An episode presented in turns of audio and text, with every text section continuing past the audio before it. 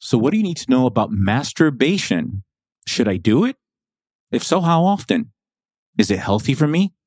Ah, but my religion, it doesn't allow me to do it. Today, we're going to talk about all things masturbation. Let's go.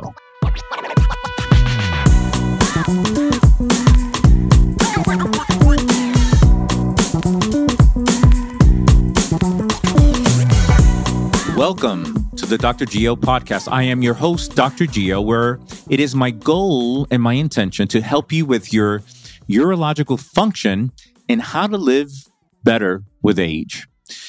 Today's conversation is going to be interesting because it's something that every man does, right? Masturbation. Dr. Geo, I don't masturbate. Yes, you do. Come on, stop it. No, not me. I'm religious. I don't care. You masturbate. I see you.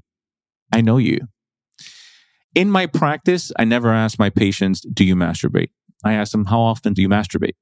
And that's just conversation.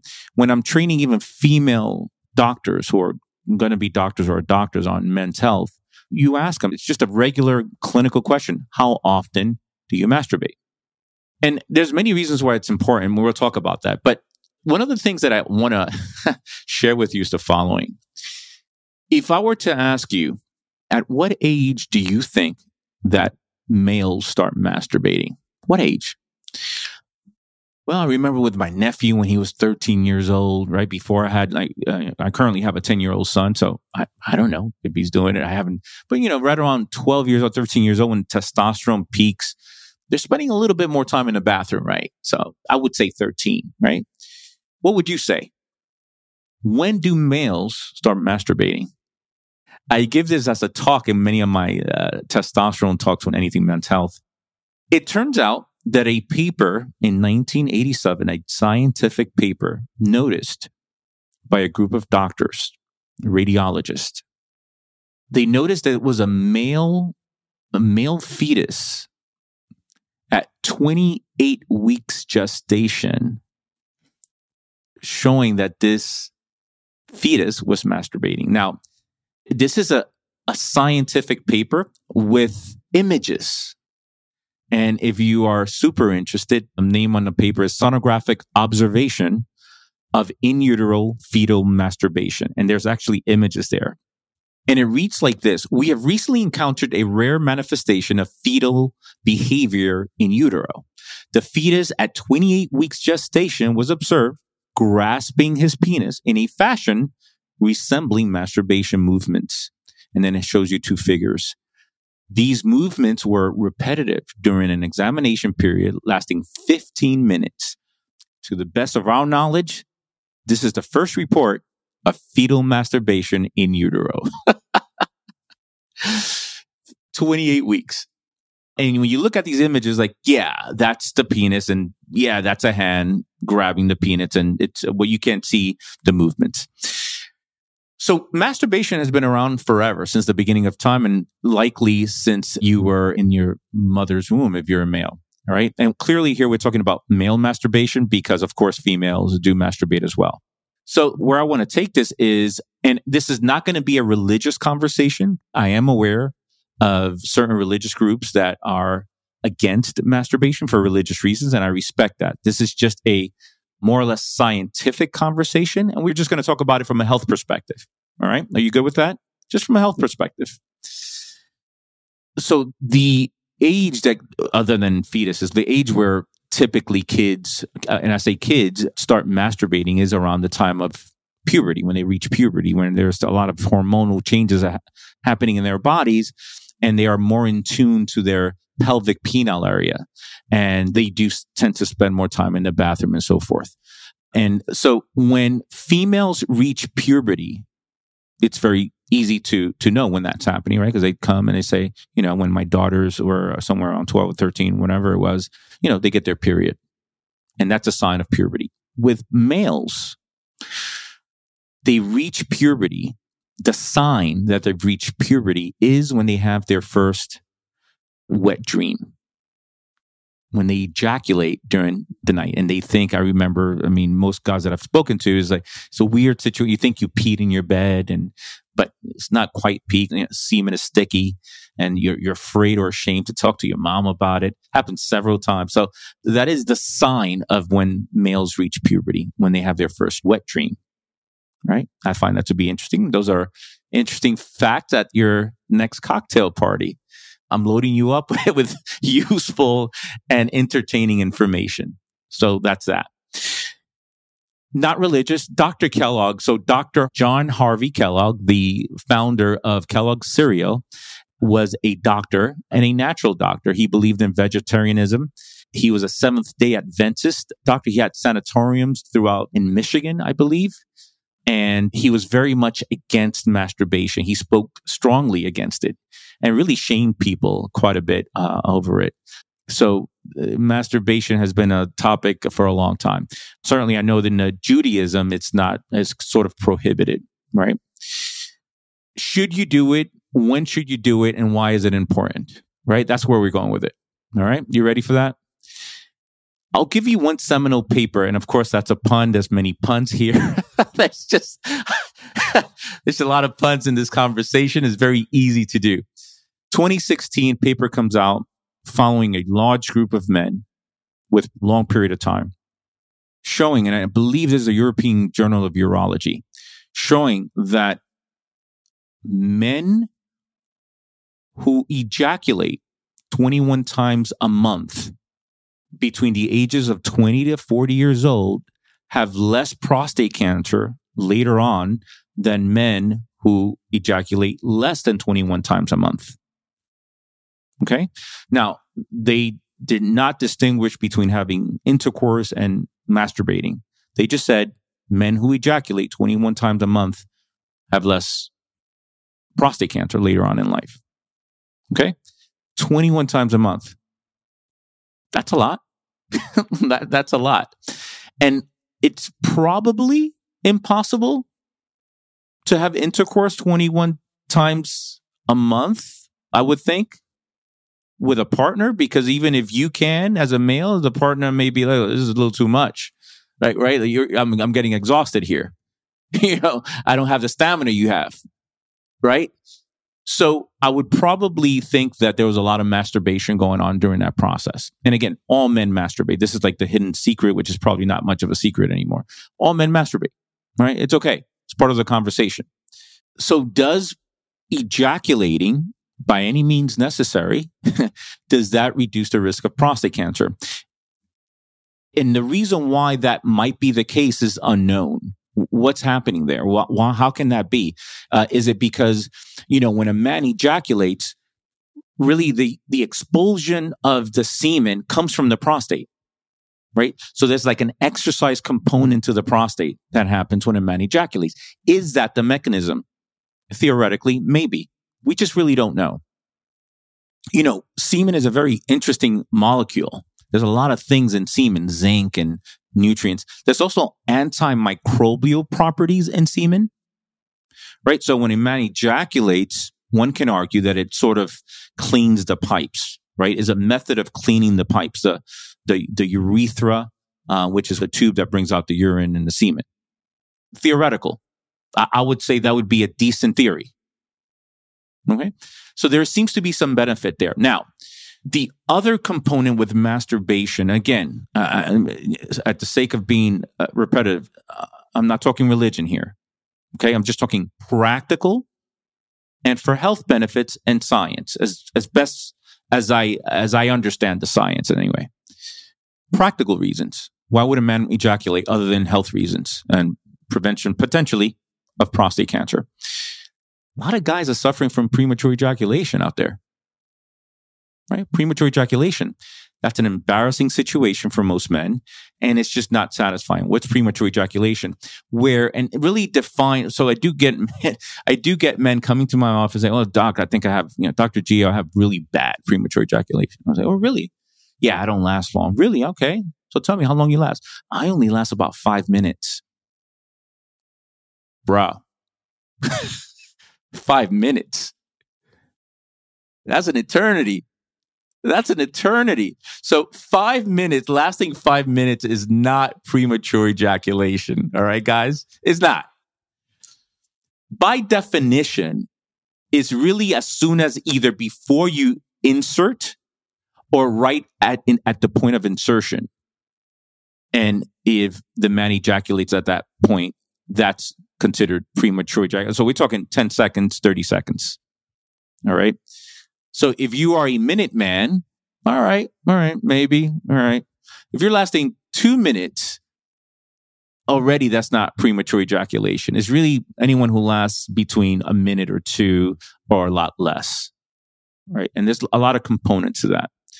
So when between ejaculatory periods, there's a period called the refractory period, right? So between one episode in one day, between one point of ejaculation and the second point is that refractory period, which is the length of time that it takes from one erection to the next.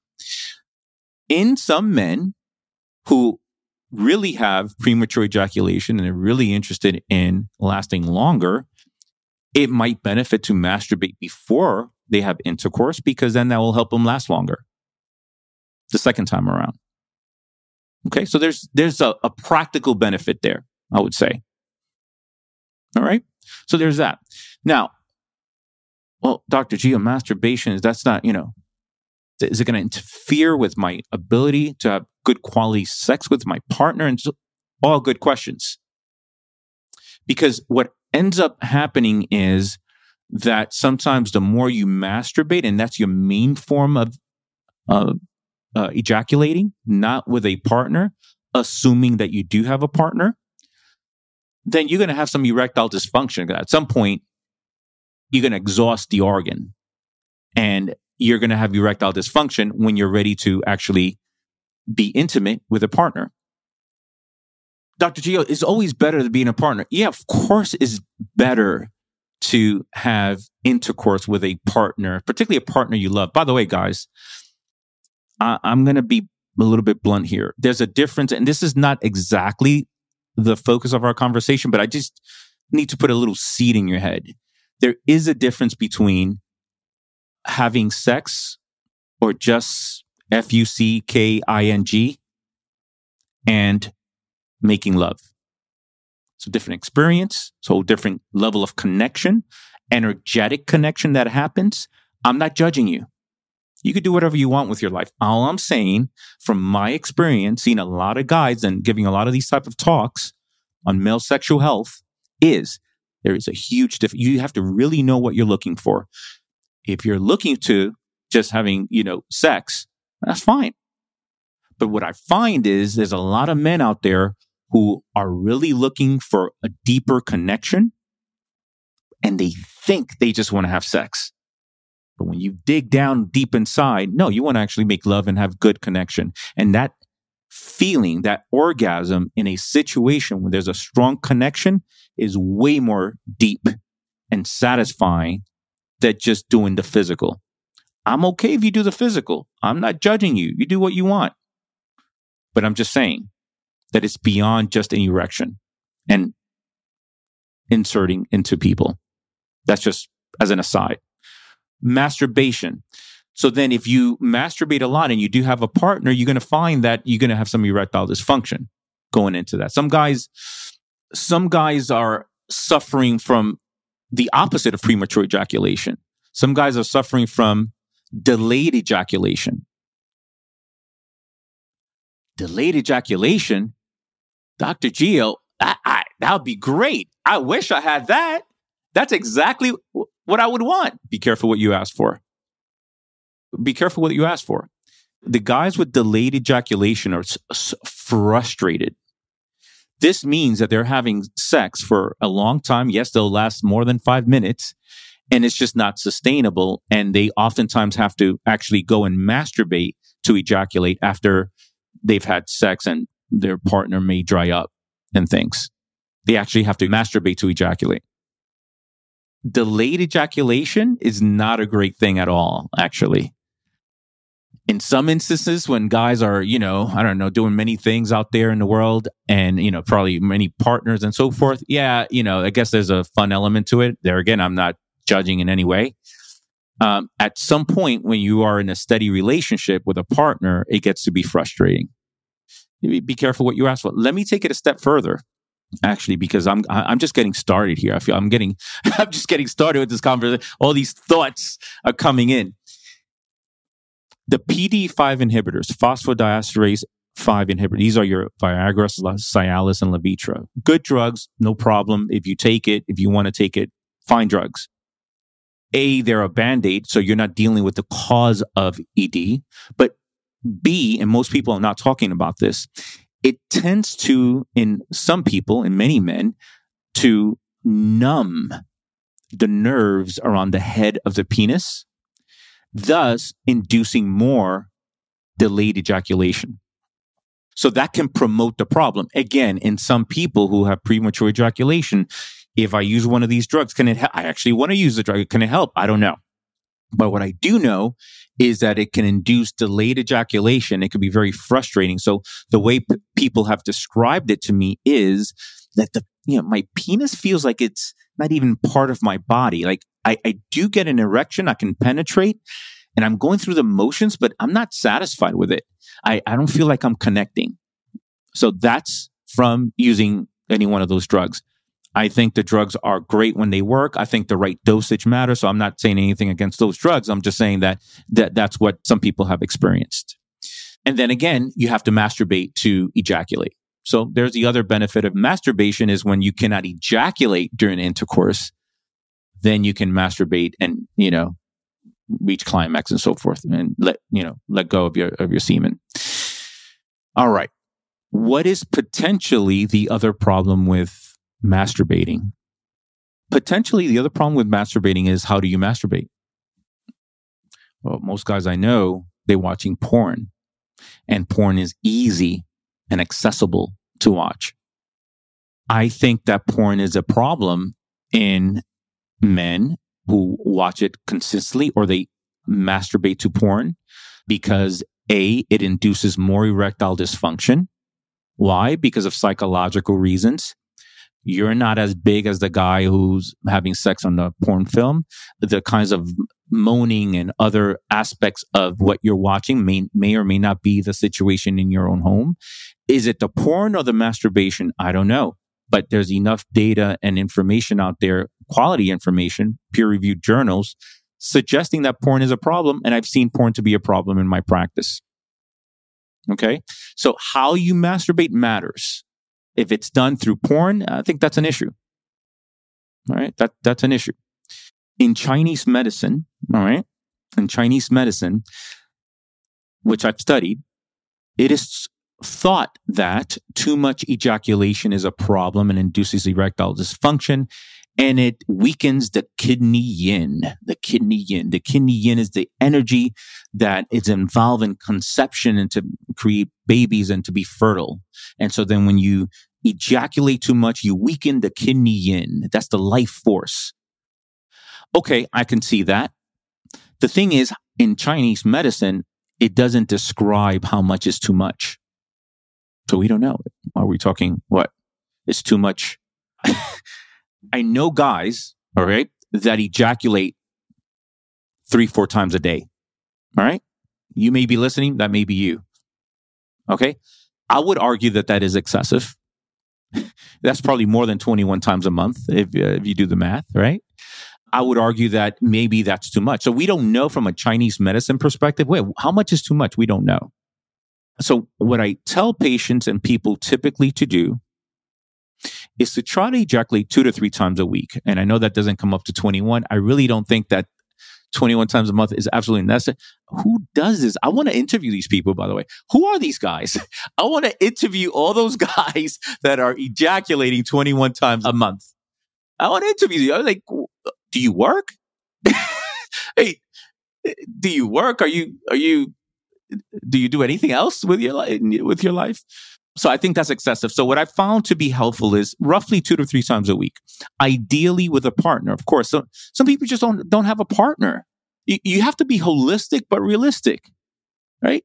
Some people don't have partners. Some people have partners but they're not really the, the sexual appetite is not exactly you know balanced between the two people in a couple. Sometimes a partner is just not into it. Um, there's many re- sometimes a partner is ill or have gone through uh, medical treatments uh, where they lost their libido. There's a lot of real life factors. Yes, ideally, real world, you know, perfect world, you ejaculate two to three times a week, making love, having that energy, all everything is synced in. But you know, that's not reality for many men out there. So, masturbation, let's take it, let's bring it home. Takeaway message. Takeaway message is that ejaculating is important. It seems to be an important thing to do. How about men who get their prostate removed or have prostate procedures and they don't ejaculate? Well, then they don't ejaculate. They seem to do fine. There's no reason to ejaculate because they don't have a prostate. So, and men who get their prostate removed or due to medical reasons, they do not ejaculate, don't tend to have higher risk of any problems, any cancers, any diseases or anything like that. So it, it's not a big deal. By the way, five alpha receptor drugs, these are your tamsulosins, those kind of drugs, they do cause retrograde ejaculation. So what that means is that you, you're shooting blanks. When a man ejaculates, the semen goes into the bladder and then it comes out through the pee. Get an orgasm, everything happens, but you're shooting blanks. That's that scenario. You may still probably get the benefits of ejaculation because it goes in through many of the tubes, except that it goes back into the bladder. The other thing uh, I want to say about that is that men without a prostate who are not ejaculating can still get orgasms. And sometimes they get very intense orgasms because orgasms are controlled neurologically and why they get more intense orgasms. It seems to be very intense, way more than men without a prostatectomy, without their prostates removed. I don't know. Okay. But that's that. Those are the facts. Important to ejaculate if you have a prostate intact. That scenario, you are in a very nice relationship with someone and then you ejaculate at least most of the times there. If you do masturbate, and again, it's not if most of the times is how often, it's, it shouldn't be a problem and is actually probably beneficial there is an element of too much being a problem and causing ED and inducing ED, particularly if it's masturbation through porn. But even if it's not through porn, if you do it three, four times a day, like I know people do, that's that becomes a problem. And for some people, that's just a way of relieving stress. Right. So you need to find different methods of bringing the edge down a little bit and helping yourself with stress. But it's a good thing. And yeah, Yep, likely. Yeah, likely we've been we've been masturbating since we were 28 weeks old. I hope this podcast episode was interesting to you, if not useful. I come with a lot of takeaway messages, so I hope you got that. Feel free to follow me on drgeo.com because there I kind of write things and different tips of how to do things in written form. I'm also, as you know, on Instagram, Twitter, and Facebook. So follow me there sign up to the newsletter. This is Dr. Geo signing off. I'll talk to you next time.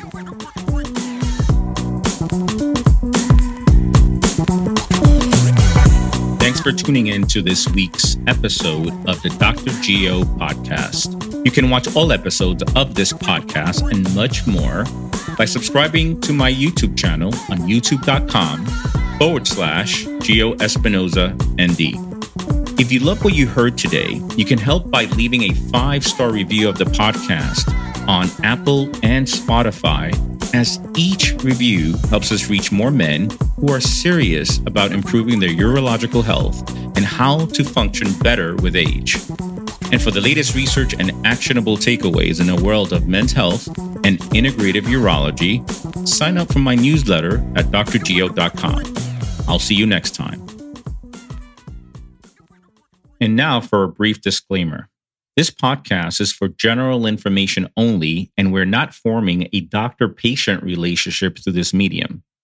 The use of the information and all links associated with this podcast is at the listener's risk and is not to replace medical advice from a physician or a healthcare practitioner. Lastly, thoughts and opinions related to this podcast are my own and may not reflect the views of any institution or organization I'm associated with.